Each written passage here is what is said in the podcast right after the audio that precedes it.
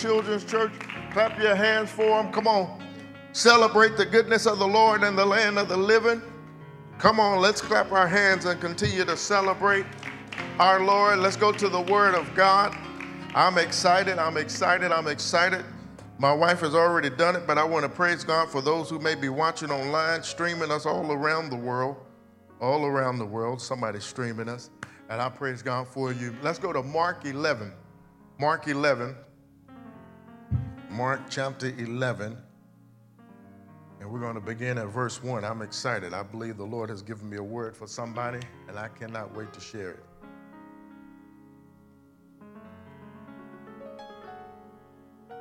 Mark 11. I thank God for the good days.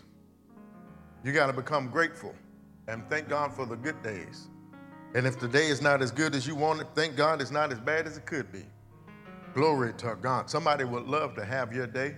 Somebody would love to have the problems we complain about. Somebody would love to have the issues that you say you can't deal with. Somebody would say, Give me those issues. I'll deal with them. Because the problems that I have right now are insurmountable. The problems that I have right now are driving me crazy. And somebody saying, just give me the problem. Let me see what I can do. Somebody can take your hand and win with it.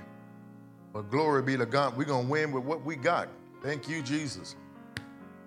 Mark 11, when you have it, say amen. Start at verse 1, Mark 11 and 1.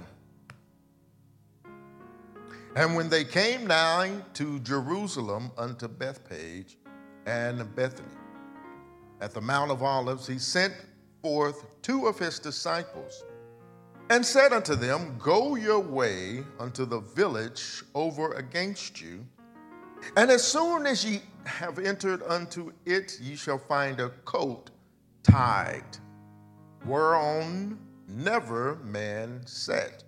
Loose him and bring him. And if any man say unto you, Why do ye this? Say ye that the Lord have need of him, and straightway he will send him hither. And they went that their way and found the coat tied by the door without in a place where two ways met, and they loose him. And a certain of them that stood there said unto them, What do ye, loosing the coat?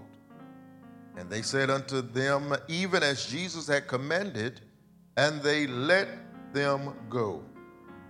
And they brought the coat to Jesus and cast their garments on him, and he sat upon him. And many spread their garment in the way, and the others cut down branches off of the trees and strewed them in the way. And they that went before and they that followed cried, saying, Hosanna, blessed is he that cometh in the name of the Lord. Blessed be the kingdom of our father David that cometh in the name of the Lord. Hosanna in the highest. Verse 3 again If any man say unto you, Why you do this? Say ye that the Lord have need of him the Lord have need of him. For a few minutes, I want to talk about when God needs you. When God needs you. Let us pray again. Father, we thank you, Lord, for this occasion to gather, God, in joy and not sorrow. We thank you, Lord, for your presence, your omnipresence, your, your omnipotent presence. We come humbly bowing down, submitting to your will asking that you would speak something to us this morning, God, that would give us clarity, give us strength, give us direction, give us help. I thank you, Lord, because we honor you, God, and we already know in advance that you're going to do exactly what we ask you to do. And we praise you for those answers and the direction and the clarity in Jesus' name. Amen. You may be seated in the presence of the Lord when God needs you.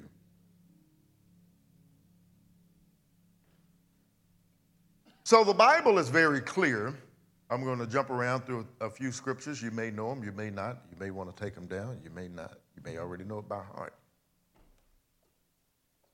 The Bible says, in regards to salvation, in, in Ephesians 2 and 8, it says that we are saved, for by grace are ye saved through faith, and not of ourselves. It is a gift from God. Verse 9 goes on, not of works, lest any man should boast. So you're saved by faith, not by works, so that you never try to take the credit, so that no man can boast. That's very interesting to me because many people will make you believe that it is because of their works that they are saved. But the Bible is very clear that nobody is saved by works. You're saved by grace and by your faith. It is a gift to God. God's grace is a gift to us. That's why we must always be mindful of being great, being grateful to God because His grace is a gift. His grace and His salvation is a gift to God. It's not like you can work it up, it's not like you can make it happen. It is a gift. This is not a gift that you can you can get just simply because you were born in the right family or simply because you were born in America. This is a gift that God gives freely to anybody not by your works, lest any man should boast. And, and so I, w- I, I came up in the church, and, and so uh, I came up in the holiness church. And the holiness church meant that, that, that you wore certain colors on certain days. And, and I remember being a young man and thinking, man, that person is holy, holy, holy. And, and, and I remember being intimidated by him. And, and they were, the mothers would wear all white, and sometimes the men would wear all white. And we'd have consecration services, and, and you'll have people going through the church with anointing oil and, and casting devils out and talking, talking and telling you that, that, that, that, that you got to get saved, get right, or get left. And so I believed as a young man that this person must have came into this world fully saved. I was young. I didn't know. I, I thought they came into this world fully saved. And then you start realizing that nobody came into this world saved. The Bible says that we were born in, in iniquity. We were born in sin, and in our mother's womb were we shaped in iniquity. So we all came in here in a deficit. Then you go on to Romans where it says, There is none righteous, no, not one. None, none, not one. I love how God just simply breaks it down. There is none righteous. No, not one. Not, not, not one of you. Not, not because you, you go to church. You can go to church eight days a week. I, that's what I said. You can go to church and wear white and walk around the church until your feet are, are just like nubs, but there is none righteous. No, not one. I love how God puts it all on the equal playing field. We all come into this world as filthy rags. We all come into this world needing the salvation of our Lord and Savior Jesus Christ. And so I, I love how God is so just and so mighty and so, so fair in his salvation and his grace. He said anybody can have it, anybody can receive it, and anybody can get into heaven, and anybody can see the kingdom of God. But there is one requirement to see the kingdom of God. Verily, verily, I say unto you, ye must be born again. That's the only requirement. Ye must be born again. You cannot see God unless you're born again. You cannot enter the kingdom of heaven until you're born again. It's, a, it's old fashioned. It, it sounds like you're, you're, you're old uh, fire and brimstone preacher if you get to preaching like that, but I'm just preaching the truth. Ye must be born again. That's Jesus' words that, that no man can come into the Father except by me. He said, I am the way, the truth, and the life.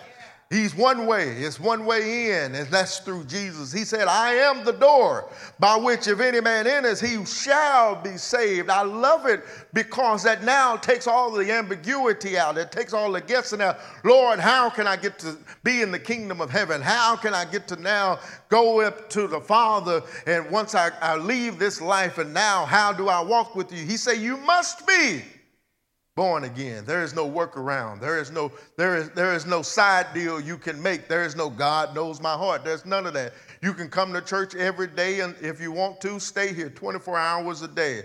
You can give all the money you got in your bank account, but you must be born again. That's the only prerequisite to seeing the Father. You must be born again. I love that because he just makes it plain and simple for anybody. There's no addendum, there's no asterisk. You must be born again, washed in the blood. And he made it even easier. He said in Romans 10 and 9, I've said it before, you've heard it before. If you confess with your mouth and believe in your heart the Lord Jesus Christ, you shall be saved. That's it. That's all it takes. You confess with your mouth and believe in your heart, you shall be saved. I want to I want to help you out because as many of you you go through life and you go uh, encounter different people and they tell you all of these different rituals and all of this stuff that you have to do in order to get closer to God, in order to receive salvation, it's not true. Confess with your mouth and believe in your heart the Lord Jesus Christ. Even if you come up off your knees and you fall and you drop dead, that's the, the old legend of my, my great grandfather. He, he was a, a sinner. He was a, a, a I mean, he was a, a hard man. But the legend has it that he, he confessed his sins and accepted Jesus Christ as his Lord and Savior. And before he could get up off the bed, that he dropped dead. The man, as soon as he got up, got ready to get up, he was on his way to transition. And he's in heaven now. If that story be true, I believe it is, then he's in heaven now, waiting on us. That's all it takes. Confess with your mouth and believe in your heart. See, man wants to make it harder than it is. Man wants to put these rituals in place. And, and, man, religion will tell you, well, you need to come to church and do this, and you need to serve on this board, and you need to do that. And then what if the pastor knows your name, and you need to shake hands with the pastor, and you need to come and give, give, uh, get the right hand of fellowship from the pastor to be saved? It doesn't take any of that. You simply believe in your heart and confess with your mouth the Lord Jesus Christ, you shall be saved. I love that because God made it so equal and such a level playing field that the illiterate and the rich aristocrat all has to come to the same conclusion. I love it because if you're unlearned or if you got your PhD, you're a scholar, you still have to come to the same conclusion that that I must be born again, that I have to repent of my sins if I want to see my Savior. It doesn't matter what you got in your bank account or what you got at home or what kind of home you have. We're all on the same playing field. You must be born again. If you're watching online and, and somebody has told you, oh, well, you can, you can see God this way or that way, and, and I don't believe it takes all that. Tell them it don't take all of that. It takes all of this. You must be born again. That's the only requirement. I'm gonna keep saying it because sometimes we got to we got to keep saying a message. John the Baptist, he was in the, the wilderness and he was this crazy wild preacher preparing the way for Jesus to come. And John only had one message: prepare ye the way. That was his only message. You come back Sun, this Sunday, the first Sunday of the month, prepare ye the way of the Lord. You come back the third Sunday, prepare ye the way of the Lord. You come back on the fifth Sunday, prepare ye the way of the Lord. And I know sometimes it sounds repetitive, but I want you to get that down in your spirit and get that down in your in your soul that that's all it takes. It doesn't take it doesn't take the things that man says it takes. It just takes you confessing in your mouth with your mouth and believing in your heart and receiving the salvation. The Bible says it is with the foolishness of preaching that he confounded the wise because somebody would say it doesn't make sense that a God this big would accept somebody like you by simply doing that. And he said, I'm going to make it so that anybody could touch and receive this salvation. And because you could not come up to me, I had to send my son down to you and I had to give you this way of coming into the fellowship with me because I knew that you by yourself would never be able to reach me. So I came down and gave you the gift of my son and gave you the gift of salvation with those few simple things. This okay? Second Corinthians 5 and 17 says, Therefore, if any man be in Christ, come on, he is a new creature. All old things are passed away, and behold, all things have become new. I love that in 2 Corinthians 5 and 17. If any man be in Christ, he is a new creature. All old things are passed away, all things are become new. Now, when I was in, in coming up again, I came up, you know, we was in a storefront. It, it wasn't even, uh, if, if it wasn't even this big. It wasn't even, it was maybe this big was the church. And so it was holiness church. We, were, we was rocking, baby. We was rocking. Don't, you could tell us nothing. Rocking six days a week, having church in there six days a week. And so they, there was this old song. I looked at my hands and my hands looked new. I looked at my feet and they did too, and they will praise God. But it's really not true. Because if you had wrinkles on your hand before you, you said the Lord's Prayer, them, them wrinkles are still there. Yeah, if you had that bald spot, brother, that bald spot did not dissipate because you gave your life to the Lord. It's still there, brother. Some of us just chose to cut it. Some of it chose to do otherwise, but it's still there, dog. I hate to break it to you. I hate to disappoint you, but it's still going to be there. The new creature is on the inside. It's the internal thing. As soon as you confess your, uh, your mouth and believe the Lord Jesus Christ and accept Him as Savior, your inner man is instantly changed. Your inner man is instantly a new creature. That mind, that mind, though, the mind. See, we are we as man are comprised of three different parts. You know this: the body, the mind, soul. And the soul is that is what has world consciousness. Your spirit has God consciousness, your body has physical consciousness.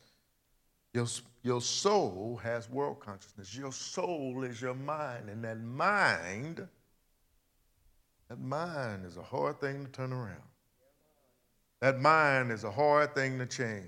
That mind is what many of us have the battlefield. That mind is the thing that that, that wakes you up. It's that alarm clock. Some of us don't even need an alarm clock because your mind is running so much that that mind will say it's time to get up and it's 4.30 you got three more hours technically before you're supposed to get up. But that mind is always running around. Paul in romans 12 and 1 you know that i beseech you therefore brethren by the mercies of god you present your bodies a, living sacrifice holy and acceptable which is your reasonable service. Verse 2 says and be ye not conformed to this world but be ye transformed by the renewing of your mind that you may prove what is that good and acceptable and perfect will of God. The renewing of your mind. Whenever you begin this walk with the Lord, it is a renewing process. Whenever you begin anything new, it's a renewing process. And Paul is saying, don't be conformed to the way the world has done it you have to reform and transform your mind to what is the will of God for you. You now have to go from thinking about self and thinking about what is your will to what is the will of God for my life. That is this new walk of salvation. That is this walk that we have with the Lord. For the Bible says we walk by not by faith, but by what? Not by sight, rather, but by faith. We walk by faith and not by sight. See, when you were walking according to your flesh, you were walking according to your sight. And whatever you wanted, whatever you thought, you would do it. Whatever you saw, you would run after it because you were walking by sight. So now you have to walk by faith and not by what you see. This is a new season. No matter how long you've been walking with the Lord, every now and again, God will, God will send you to, through a new season, through a battery of tests where you can no longer walk by what you see. You got to walk by what you hear. And the hardest thing in the world for us as human beings is to hear and not see, but yet take a step. Because we want to see where I'm walking. We want to see exactly what I'm walking into. I want to see, I'm willing to go with you. I'm willing to do what you're asking, but I want you to show me where I'm going first. God said, That's not how I work. You must walk by faith and not by sight. That's why you got to transform your mind because your mind is constantly telling you this is ridiculous. Your mind is constantly telling you, well, you can do this, this, and this and have the problem resolved as pretty quickly, but you say, no, I'm not going to do it that way. I'm going to walk by faith. And if my faith says, hold on, hang tight, God has not forgotten about you, then I must quiet my sight and I must walk by faith the Bible says that faith comes by hearing and hearing by the word of God. That means that, that in the times that I am questioning what I'm hearing versus what I'm seeing, that means that I now need to channel and need to further enhance what I'm hearing of the word of God. That means that that, that means that you now in those faith moments you need to be more intent about hearing and reading God's word because everything else around you is vying for your attention. And so now God says if faith comes by hearing and hear by the word of God, then also fear comes by hearing. And so it depends on which one you listen to is the way you're going to lean. So now you need to transform your mind and say, I'm not going to listen to this fear. I'm going to listen to my faith because the way that I used to go, I used to walk by sight. Now I have to walk by faith, and my faith requires me to hear something different than what I used to hear and do something different than what I used to do. This, this okay? I have to walk by faith and not by sight. In our book, in our text here, John, uh, John Mark is his real name. His, we call him just Mark now, and is, is, is the writer of this book of Mark. The book of Mark is all about showing the works of Jesus. He's about showing the, the miracles of Jesus and straightway and, and getting right to it. He gets right to the miracles of Jesus. Mark is the he shows the, the most miracles of any of the gospels is Mark. He gets straight to the showing the works and the servitude that Jesus had. In fact, one of the key scriptures is Mark 10 and 45. For even the Son of Man comes not to be ministered unto, but to minister and give his life a ransom for many. Mark even traveled with Paul in the book of Acts to certain missionary groups. And, and, and so Mark has this, this, he wants to really show us how Jesus came into this world. Not like Matthew. Matthew was really trying to show the lineage. John was trying to show the divinity. Mark is really trying to show us the works and the servitude of Jesus Christ.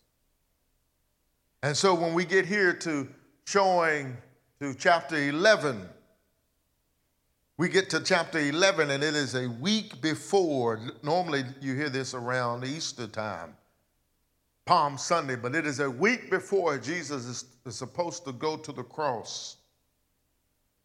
And as you can imagine, anytime you have a big week coming up, it is a stressful time for the Savior. Stressful because he has to die for the world he came to save, the world that rejected him. And can you imagine you're days away from the reason why you came here? You came on this earth for 33 years. Now you're just days away from the reason why you came here. And he's stressed out above measure. In fact, he goes to the, uh, to the, the Garden of Gethsemane and, and he, he leaves the disciples and he comes back and they're sleeping and he even says, Can you not stay woke for one hour while I go away and pray? He's under intense stress and pressure because he knows what's about to come in a few days. And the reality is, he knew when he first got here why he was sent here. Because he was giving them glimpses that I'm going to go away, but I'm going to come back. But I must die. And they, they, they tried to tell him, no, that's, that's not really what you mean. And that's, you're not really going to die. You know, I'm going to die. I came here for this very reason. I came here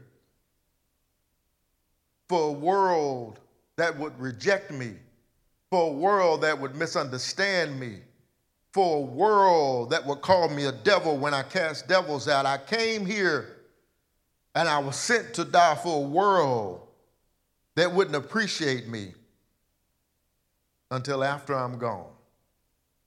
And isn't that crazy how we don't appreciate people or good things that we have in our life until after they're gone. You crying over the casket, I love you, don't go, but never pick the phone up while they were still here. Isn't that something? They walk out the door, and I promise it'll be different this time, but while they were here, you never said a word. So he said, I'm coming. I know I'm here. I'm here to die. And I'm getting this, I'm getting myself ready. I'm putting the things in place. But before I make my way to the cross, I want you to go over to a town over against you. And as soon as you enter, you're going to find a coat tied there. See, if you just read this, if you just read scripture as a story and you don't look at it analytically, then you will think it's just a good Easter story or a good story of the coming cross. But you've got to look at it and analyze that Jesus is days away from dying, days away from the crescendo of his existence on earth, days away from what will mark history. And they're going to be debating about it for thousands and thousands of years. And before he did it, he said, Wait, there's a coat. In some translations, they say, There's an ass tied up. Loose him and bring him to me this dumb thing, this, this silly thing. And I know it had been, it had, it had been prophesied that, that the, the Savior is going to come lowly on a donkey, lowly on a colt, lonely on an ass, lowly on a dumb thing. So he had to fulfill the scripture, but look at how God thinks, how Jesus thinks that, that even while he has all of this going on, his mind is still full of that dumb thing. I don't mean no offense to you. I don't mean, I, I, I respect you. I respect you watching online. But I'm going to just say it for me. I am glad and grateful that while God has everything else going on, his mind is still full of me. He's still saying, before I go do this, there's my son tied up over there. Loose him and let him go. That's my daughter over there in the, in the town over against you. Loose him and let him go. I love it because it, it, it helps me to know that, that I'm never too far from God's mind, eh? that I'm always on his mind, that he always has a plan for me, that he always has something worked out for me. And, and while people are wondering, what are, what are you doing here? And you can see the Bible says that no man has sat on, nobody thought about him, nobody had ever tried to engage him, nobody had ever tried to interact with him. I thank God that he he, he thought about me and commanded me to be loosed. He thought enough about me and said, I'm going to use you. I need you. And I see you over there tied up. Loose them and bring them to me. I got to thank God because your troubles will try to make you think that God has forgotten about you. Your troubles will try to make you think God has left you over here. And your troubles will try to make you think that, that God is too busy. He got all this going on. Don't see all these people he's, say, he's trying to save and, and these disasters all around the world, and this is happening and that is happening. But even in the midst of all the calamity happening, he said, Wait, wait, there's my son over there tied up tied up for a particular time, tied up for a particular moment, tied up for a particular instance where I'm going to actually need you. For this moment, I had you tied up for my use. I preached this before, and I preached tied up on purpose because he had you stuck. It, it was stuck on purpose, on this, on, on, on purpose for him. There's a couple of things I want you to realize here that this, this coat was tied where no man had ever touched them. Nobody had ever wrote them. Nobody had ever, from what it reads, had ever utilized this coat. And here this coat is tied in isolation, stuck and tied in isolation. Can I tell you that whenever God gets ready to elevate you, he will first isolate you. I'm going to say it again. Before elevation comes isolation. He is always going to isolate you first. Do I have scripture? Yes. Jesus, the Garden of Gethsemane. Paul on the road to Damascus, Moses at the Mount of Sinai, Elijah under the juniper tree. He is always going to isolate you before he elevates you. The reason why God does that is because he wants it to be clear of who's doing the talking. See, if you were in a crowd, then you would say, It's my voice. If you are around your friends, then you'll say that, well, you are a really wise person. Thank you for your advice. Thank you for what you said. But he said, no, I'm going to move everything else from around you.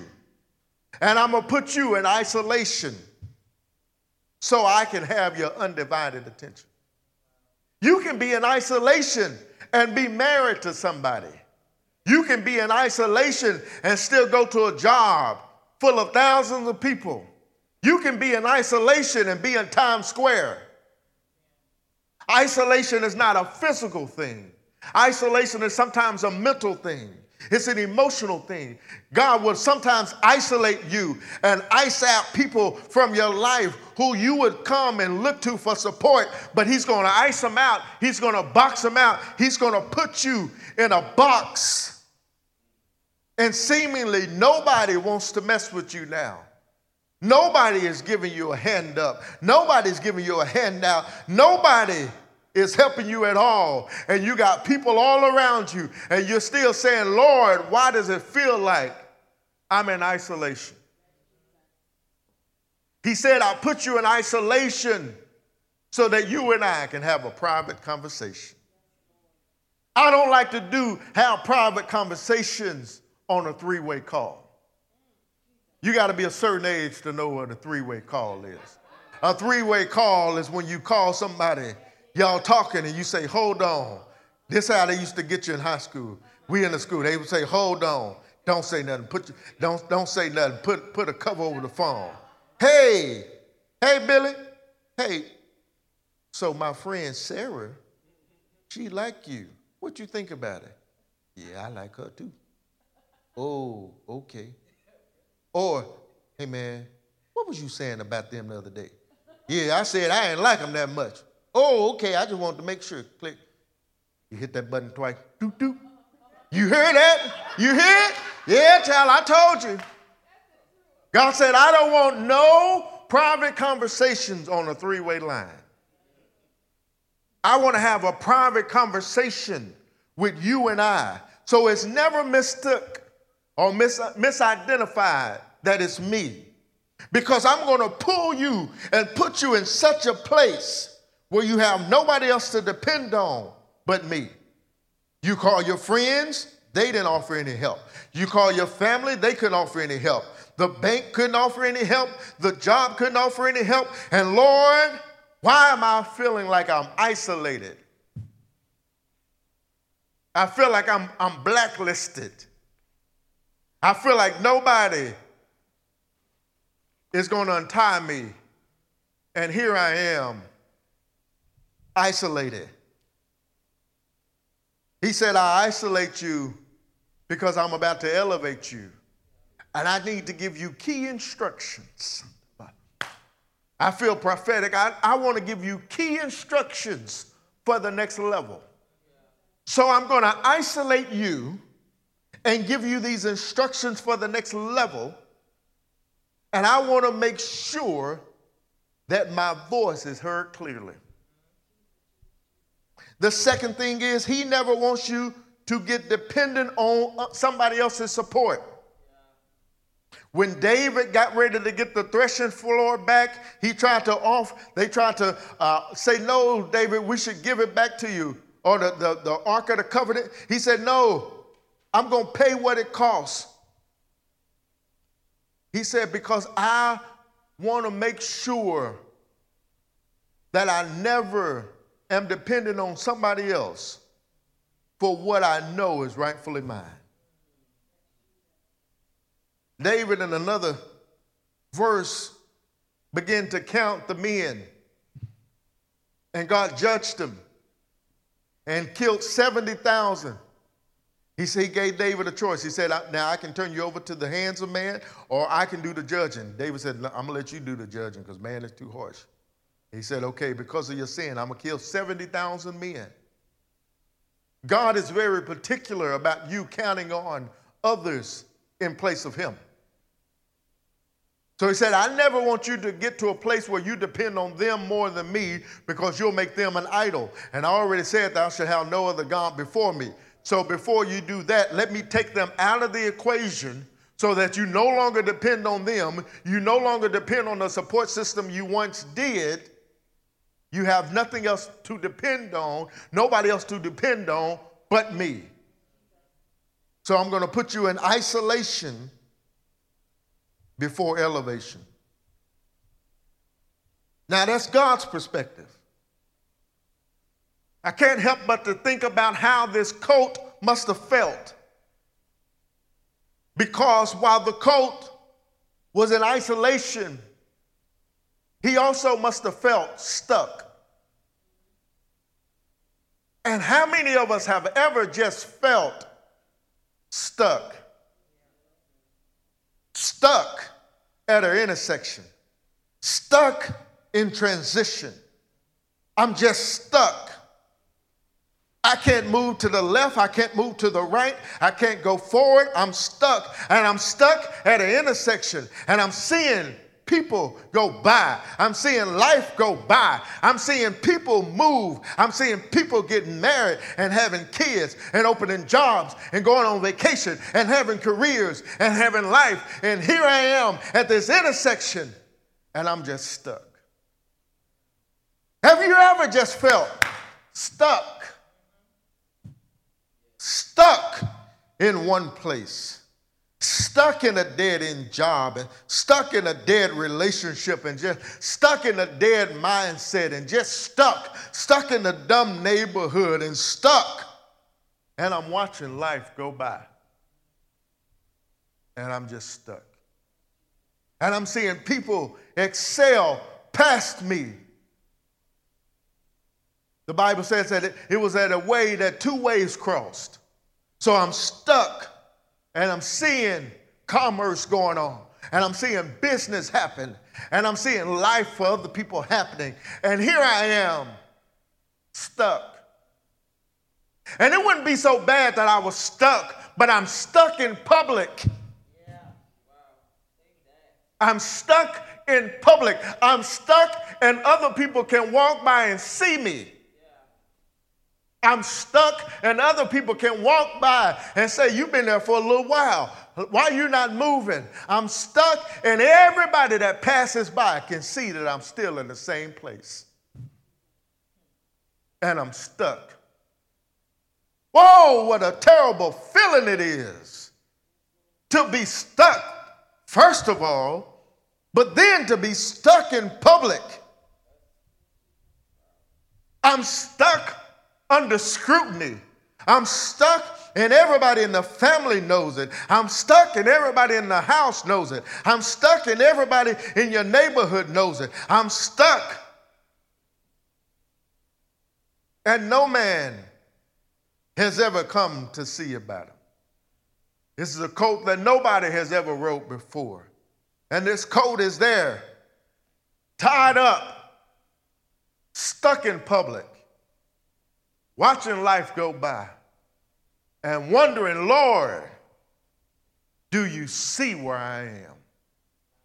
Is there anybody who has ever felt like, Lord, do you see me tied up here, stuck in this dead end situation? I get fed, somebody comes and gives me meal, gives me water, but nobody unties me. And here I am stuck. I want to talk to somebody who's ever felt stuck and wondering, Lord, when am I ever going to get untied? This is your Sunday morning. Lord, wondering, Lord, when am I ever going to get out of this dead end thing? Here I am stuck and I need somebody to loose me. Today is your day. Today is your day.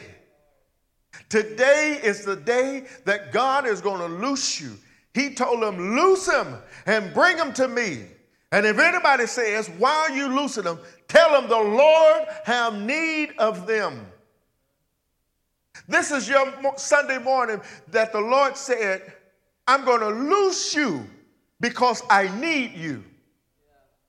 I'm going to lose you because I need you. Now let's be clear. Let's be let's let's get one thing understood. God needs nobody or nothing to make himself complete. Let's be clear. But in order for God to reach the people, God is going to use you to reach he needs you. Everything about you, God needs to reach somebody else. Now, I know somebody says, oh, preacher, that doesn't sound right. God doesn't need anybody. The scripture just said it. Jesus said, if anybody asks a question, tell them the Lord have need of this dumb thing. I have need of this silly thing. I have need of this unworthy thing. I have need because I am going to ride on this dumb thing. And I'm going to use this dumb thing to change the world. I'm going to use this dumb thing to change somebody else and you have been looking at yourself and saying, Lord, I'm not worthy. You can't be talking to me. And the Lord said, You are exactly who I'm talking to. I need you. Everything about you, I already took into account. I already took into account where you were born, your mother, your father not raising you, your mother not being there, you not having a good relationship with anybody in your family. I took it all into account because I'm going to use everything about you to change who I'm going to bring you in contact with. I'm going to use everything about you.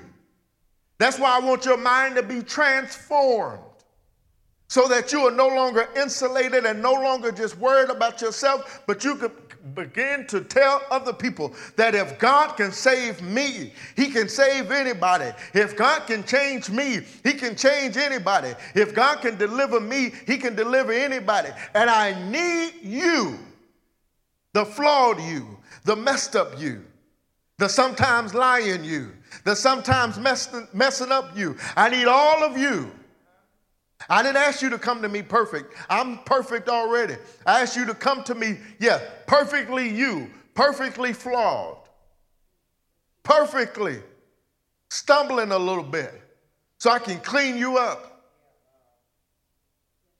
I need you to be perfectly you so I can be perfectly me. I need you. I knew the storm was going to come. I knew you were going to be tied up. I knew you were going to be felt stuck. But I did all of that so I could have you fit for my use. Let me tell you something that your stuck situation was all a setup by God.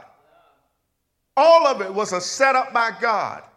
He set you up so that He could use you.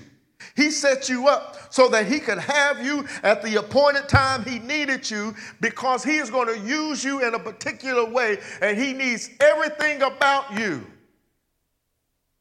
for what he's about to do.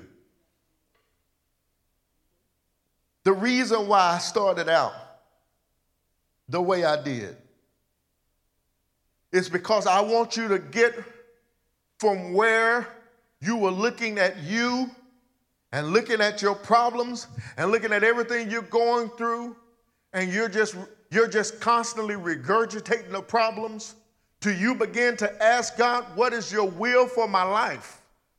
Why did you save me? Why did you raise me up? Why did you keep me from dying in the streets? Why did you keep me from dying in the accident? Why did you keep me? Other people died in situations you've been in. I kept you because I got something for you. I kept you because I need you. I got something for you that I want to do to you and do through you. And I kept you through all of that because I need you. I need you. There's somebody else who you're going to come to and they're going to need to hear your testimony. There's somebody you're going to encounter, they're going to need to hear your testimony. There's somebody you're going to encounter, they're going to need to know how you made it the way you did. And the education won't line up, the money won't line up, the family upbringing won't line up. You'll have to go back and say, had, had it not been for the Lord on my side, I would have been swallowed up. Tell me about this, Lord. Tell me about this God you talking about. Tell me about this Jesus you talk about. He is the water walker. He is the lily of the valley.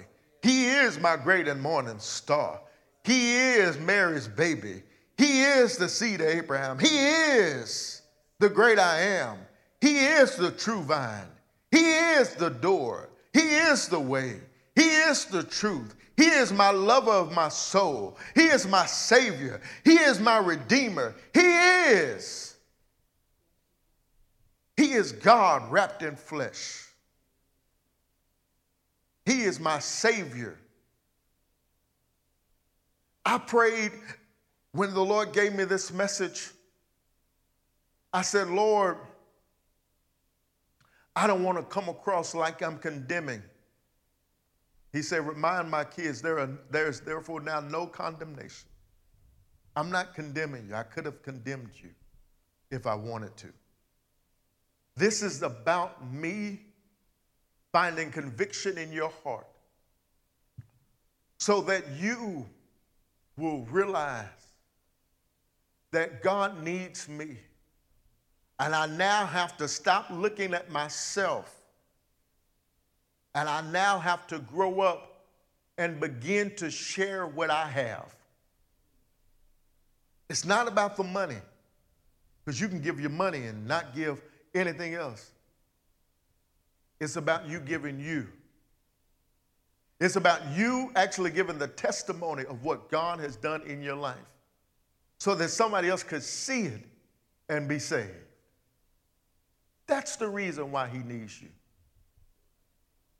He said, I need you, the flawed you, the messed up you, the one who feels like, Lord, I, surely you can't be talking to me because you know what I did last night. You know what I was thinking last night. You know what I was looking at last night. You know where I was last night. And he said, I don't care about none of that. I need you because I am going to use this dumb thing and ride in and change the world. Because people are going to say, How is a person like you able to serve God the way you are?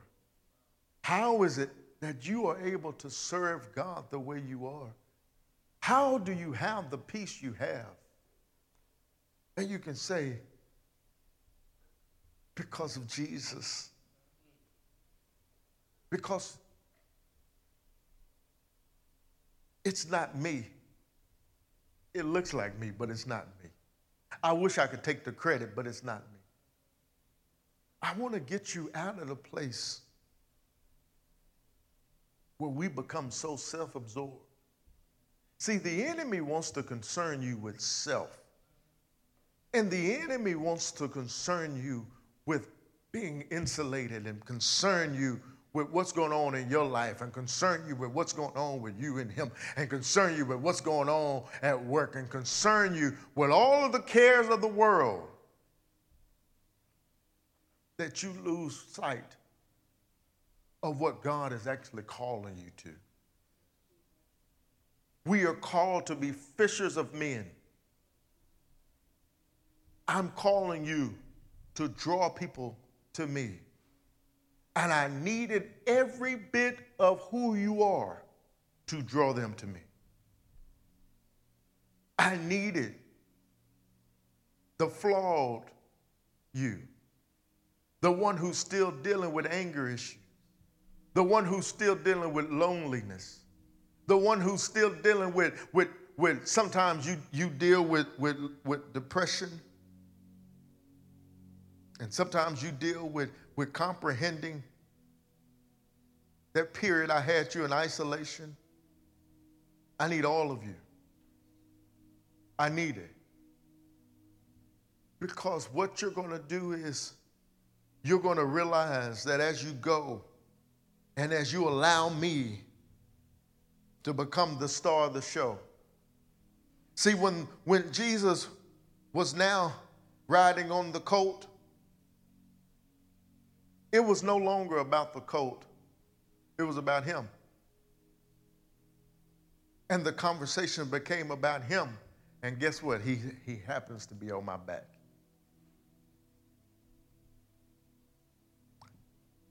I know this message is a bit, it, it, it's, a, it's a bit odd because nowadays everybody is talking about, and we talk about it, we're talking about your haters, and we're talking about the blessings, and we talk about having the abundant life. Jesus said, I come that you may have life and have life more abundantly. And I want you to have that. But if you don't realize the real reason for your salvation, if you don't realize that, that you didn't just re- accept Christ to, to just now go into heaven, that He wants you to have life here and to be effective for Him here, then you'll lose the point. I want to ask you this question. If I followed you around for 24 hours, how would I know you serve the Lord? If I followed you around 24 hours, what would tell me that you serve the Lord? What would tell me that the Lord is important in your life? What would tell me that, that, you, that you have this salvation that I'm speaking of? What would tell me that Jesus Christ is your Lord and Savior? If I followed you around for 24 hours, how would I know that Christ is the head of your life? How would I know it? How would I know that you are different now than you were before you said the Lord's Prayer. How would I know? This message is one that all of us need no matter how long you've been walking with the Lord, no matter when it was, you could have given your life to the Lord at age five. You could have given your life to the Lord last week. No matter how old you are in Christ, we all need this message because it is a reminder to never get so lost in the things of the world and the situations that we deal with that we forget the real reason for our salvation. God needs us because the world is constantly telling you that they don't.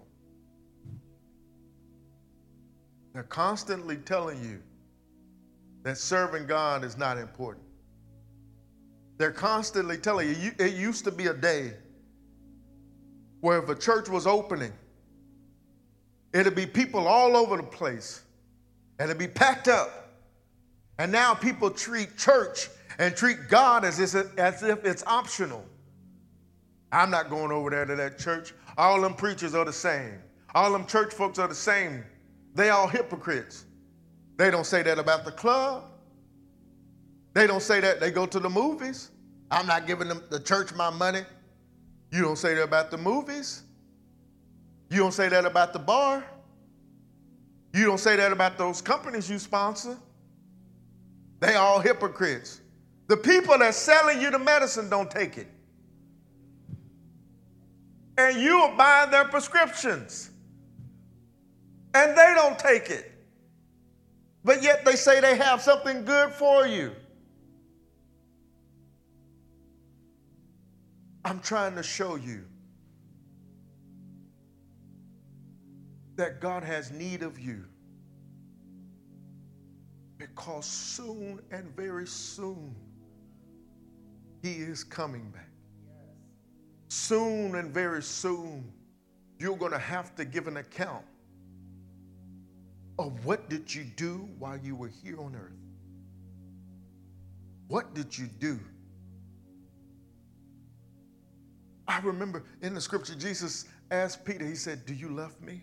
You know I do. He said, No, do you love me? Master, you know I love you. He asked him again, and Peter almost getting an attitude. Come on, why you keep asking me, do I love you? He said, Well, feed my sheep. You see his people starving for me, and yet you say nothing to them. And yet you say you love me. How can you love me? How can you love me, and yet you never discuss me among your friends? How can you say you love me, it's like saying I love my wife, but, but my friends don't even know she is, exists in my life. You and God have this secret rendezvous. And he's saying, how can it really be a true love affair? How can we really be in relationship if it's one-sided? If the only time I hear from you is to get me out of a situation, help me with this.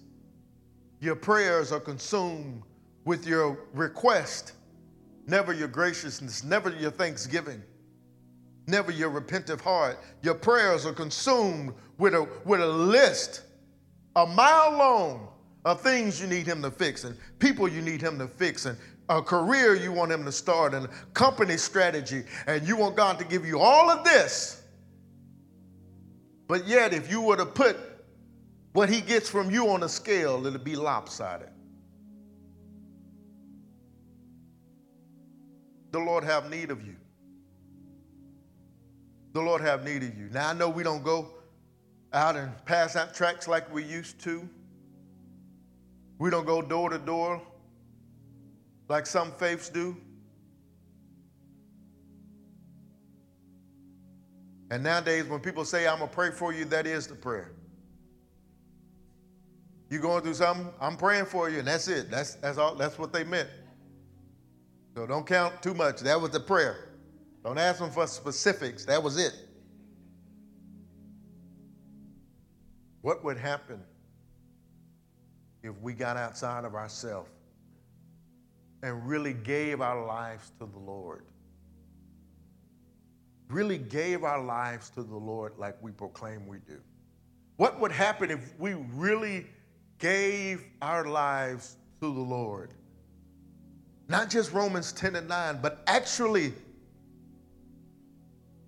Romans 12 and 1 that you present your bodies a living sacrifice. And God, I hate it, but I'm going to stay right here. And God, I feel inadequate, but I'm going to go in there. And I feel funny asking you, man, have you received the Lord as your Savior? And I feel funny saying, man, you need to know Jesus. And I know everybody else is going to tell you, man, that's a white man religion, and that's this and that's that. And they're going to always have something to say. I think it was Martin Luther King truth smashed down to the ground will rise again undaunted. They've been fighting Jesus, they've been fighting this message for over 2,000 years. Over 2,000 years, and the chief cornerstone is still standing. Let them fight you. He said, because when they're fighting you, they're really fighting me. Let them do it. Because he said, if you, this is what you need to get. If you deny me before men, I'm going to deny you before my Father.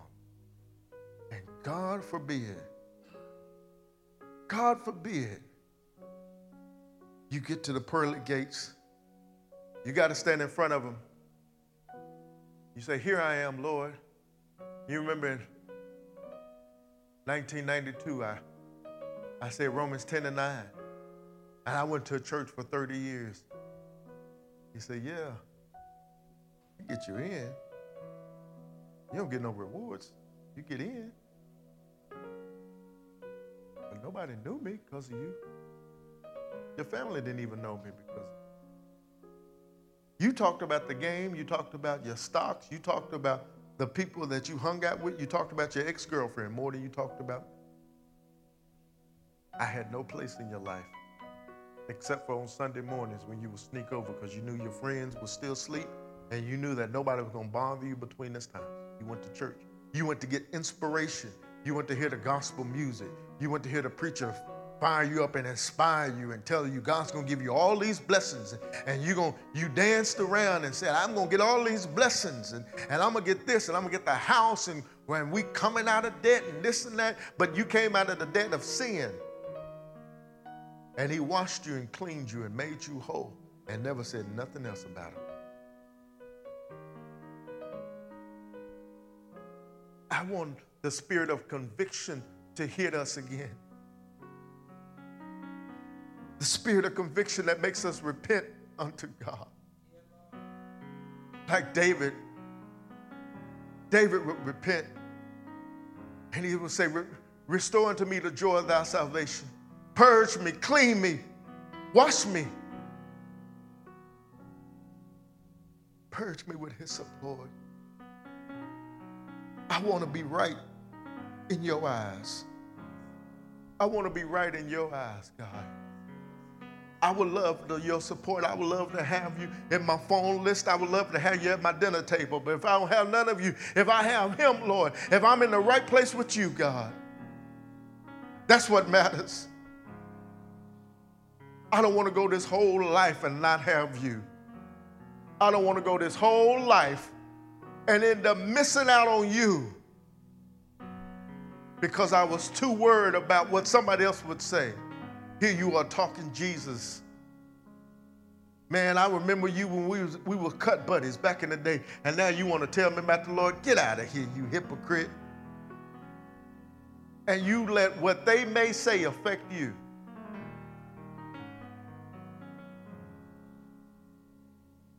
I want to be right with you, God. I want to be right with you, Lord. The Lord needs you. I'm going to ask you to stand. I'm going to ask you.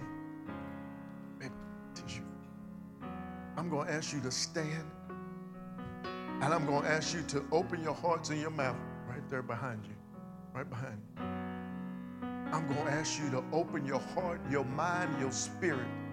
This is our Sunday morning that we are going to commit ourselves back to the Lord. I don't care if you've been walking with the Lord for 40 years. I don't care if you've been walking with the Lord for five years. You could have just uh, been introduced to the Lord and just come into salvation. But this is the moment where we are going to open up ourselves and give ourselves to the Lord. Commit our ways unto Him. Lord, I'm sorry. I'm sorry for being foolish, Lord. I'm sorry for not taking action, God, and, and not standing up and, and saying, Jesus is Lord. I'm sorry, God. I'm sorry, Lord, for, for, for not answering the call sooner. But here I am, Lord. Here I am, Lord. Here I am, Lord. Wash me. Clean me, Lord. Deliver me, Lord. Deliver me, Lord, from my selfish attitude, God. Deliver me, God, from where all I'm doing is thinking about self, God. Deliver me. I got caught up in the ways of the world. I got caught up in the actions of the world. I got caught up in the thoughts of the world. Deliver me. Deliver me, God. I dedicate my life to you. I dedicate my life to you, God. I dedicate my heart to you, God. I dedicate my actions to you, God. I dedicate it all to you, God. All to Jesus. I surrender. I surrender. You don't have to arrest me, I surrender. You don't have to come and, and give me some calamity to make me surrender to you. I surrender all to thee. I surrender. I surrender all to thee. I surrender to you, God. I'm going to do better, Lord. I promise you I'm going to do better. I'm not just going to post the scripture on Instagram or Facebook and think I've done the Lord's work. I'm going to do better. I'm going to do better. I surrender. For the next 30 seconds. This is about you and him. You have a private conversation with your Savior.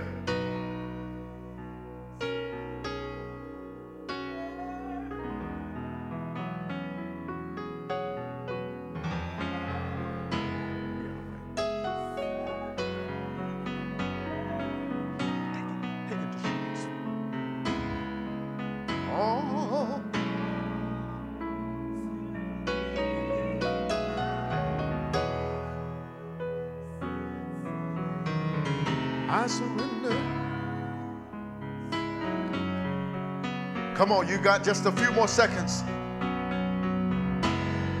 I surrender.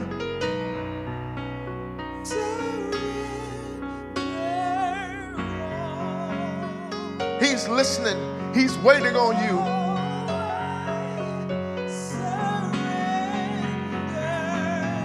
I dare you to make an altar where you are. I dare you to make an altar where you are. I surrender.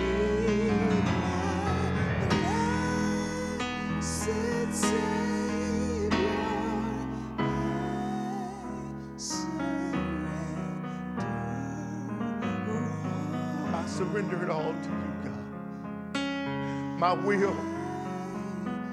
I surrender my fight, God. I surrender my heart to you, God. There is nobody else like you, God. I surrender it to you. Thank you, God. Thank you for being the God of second chances. Thank you for being the God that restores. Thank you for being the God of restoration. Thank you for being the God of restoration.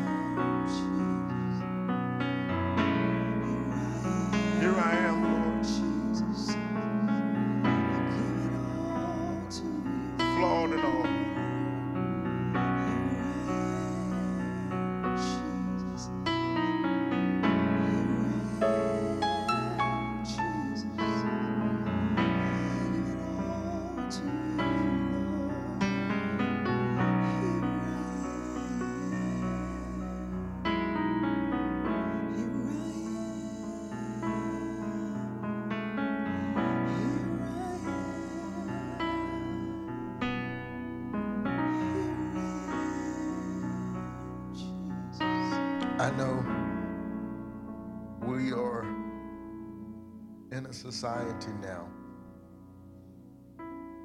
that you can't have a video over a minute and a half or people will switch off. You can't have a service over a certain amount of people will lose interest. You can't have a show over this amount of time or people will switch off. And I, I promise you, I'm trying to be contemporary. I am. I'm trying to be relative according to the time. I am. But I've also been raised with a respect for God and a reverence for God and a reverence for His presence. And I know at this moment I should be taking the offering and I will. And I know at this moment I should be doing this and I will. But sometimes it just, we just have to just sit for just a moment and let Him bask. Let Him hover in the room before you move them out and say, Lord, we got to get to the next business on the agenda. Sometimes you just have to shh.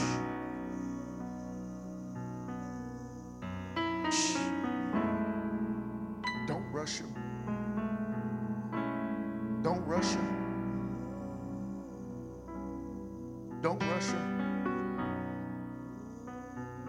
If you were in a hospital and they were doing surgery on you, I guarantee you, you wouldn't want them to rush you because you had something else to do. Take your time and get it right. And some of us try to rush God along so we can get on to the next thing. But for what God is doing in your heart, it's a surgery. It's surgery. It's not Lego blocks, it's surgery. And you need to let God have his perfect work. You need to let God do that thing that he is trying to do in your heart. If you will open up your heart, if you would lift your hands and lift your heart unto him and come out of the way you feel, come out of how it makes you feel, and get lost in him.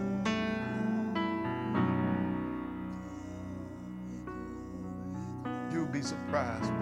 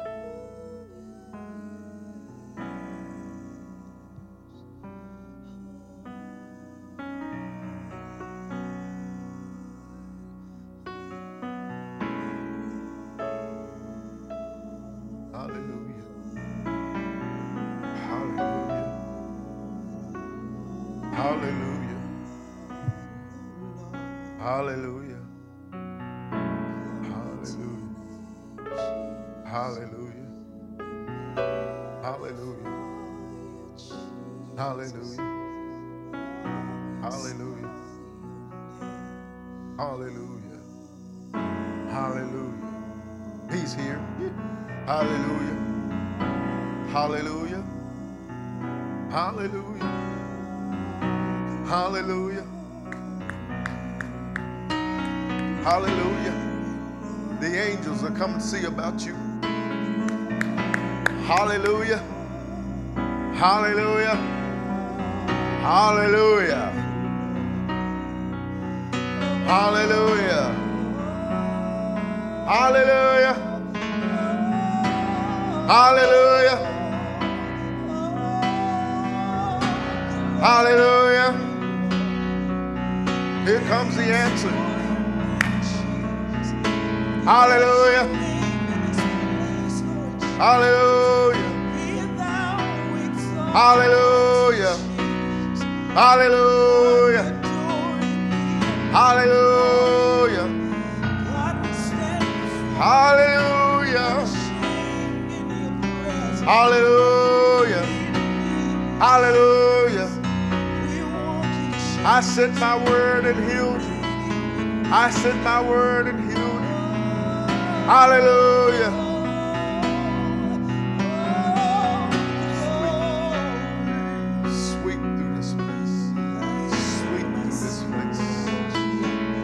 Hallelujah. Hallelujah.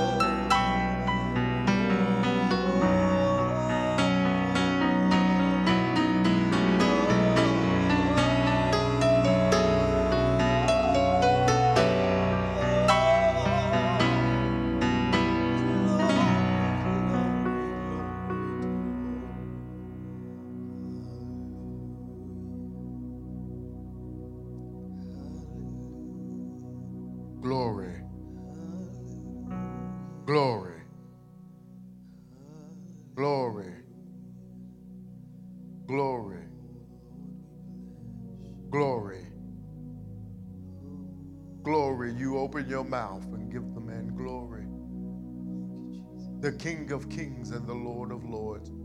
You give him glory. You were the first instrument he created. You give him glory. The fruit of your lips. Give him glory. Give him what he deserves. Give him glory. Glory. He deserves it. He deserves your praise. He deserves the honor. Give him glory all over this room. Give him glory all over the internet. Give him glory. Give him glory. Hallelujah, anyhow. Hallelujah, anyhow. Hallelujah. Hallelujah. Anyhow. Glory.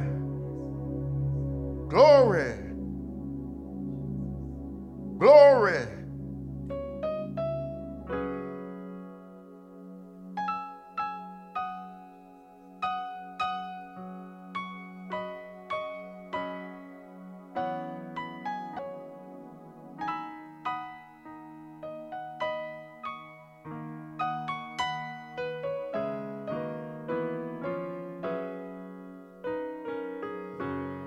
Hallelujah.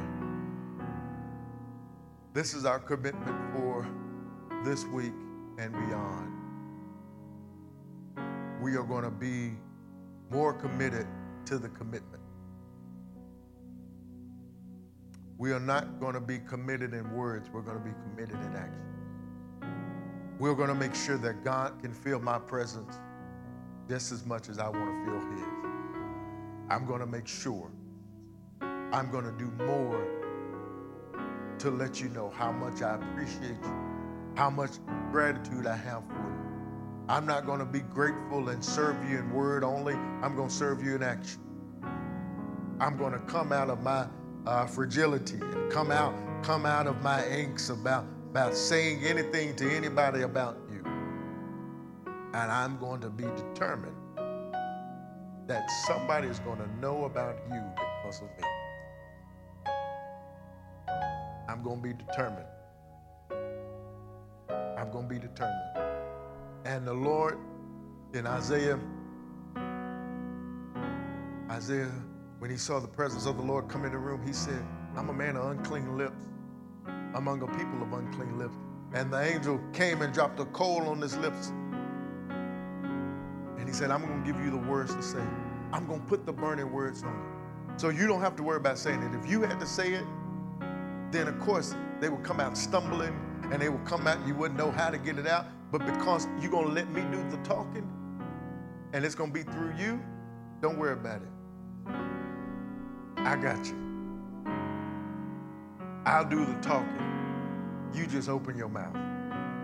I'm going to do the speaking. You just open your mouth and let me come out. And I'm going to get the glory and I'm going to use you. A dumb thing that was tied up and nobody else could loosen it, nobody else could ride it. But I'm going to use you. If you're happy about that word, clap your hands and praise God. While you're standing, I'm going to challenge you. If you need an offering card, let us know. We'll get one to you, but I'm going to challenge you to sow into the kingdom of God in this moment. I'm going to challenge you to sow. I'm going to challenge you to sow. I'm going to challenge you to sow.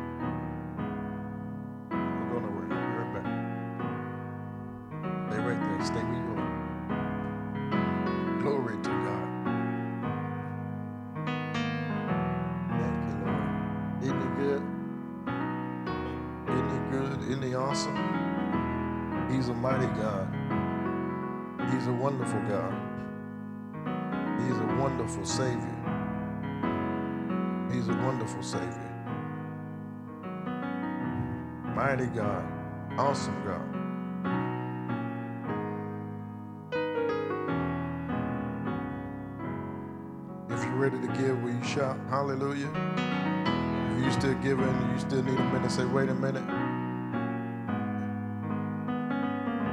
gonna ask you lift your seeds up before heaven. Father, we thank you, Lord, for these seeds we have sown. They are nothing compared to you, compared to what you have given us, God. But we give something back to you, whether in tithe, give you a tenth that represents the whole, or an offering, God. Or God, if we give you nothing but a praise, God, we leave this room, God, we're giving you something because of what you've given to us. And I thank you, Lord, for doing things that money cannot buy. A press down, shaking together, running over blessing. I thank you, Lord, for doors opening and doors closing. I thank you for contracts being being uh, sealed. I thank you, Lord, for blessing us, God, according to your will and your word. And I thank you, Father, for what you're going to do to us and through us and using us as a testament of your goodness. In Jesus' name, amen. The Lord loves the cheerful giver. Clap your hands, praise God, as we sow. Clap your hands, praise God, as we sow.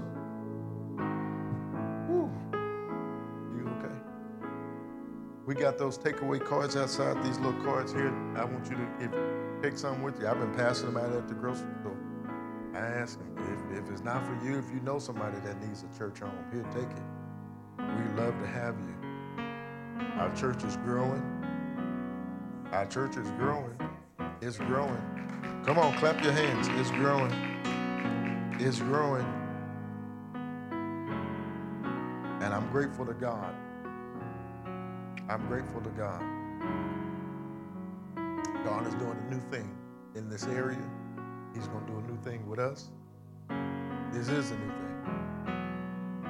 He's going to continue to do a new thing. God is God is about to do some amazing works in your life. Amazing, amazing works in your life because you're attached and partnered with this ministry. God's going to do some amazing things in your life. And I'm believing, God, that the hand of the Lord is going to be on your life and on your business and on your children and on your endeavors and, and on everything you touch, the new babies. Glory to God. Glory to God. We got our children's church building up already in here. Glory to God. Glory to God. And pretty soon we're going to need a nursery. Glory to God. I'm believing God. I told you, 610 is what this room can hold.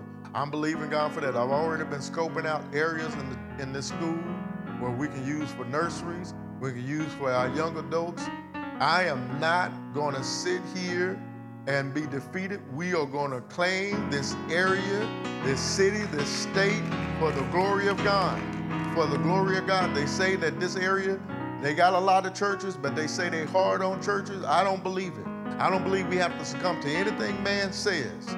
We are going to take this area for the glory of God. We're going to tell people about the good news of Jesus Christ, how your mind can be transformed, and you can be liberated and set free by the power of God. I don't care what you've come through and what you've been in, I don't care where you've been. God can deliver you and set you free.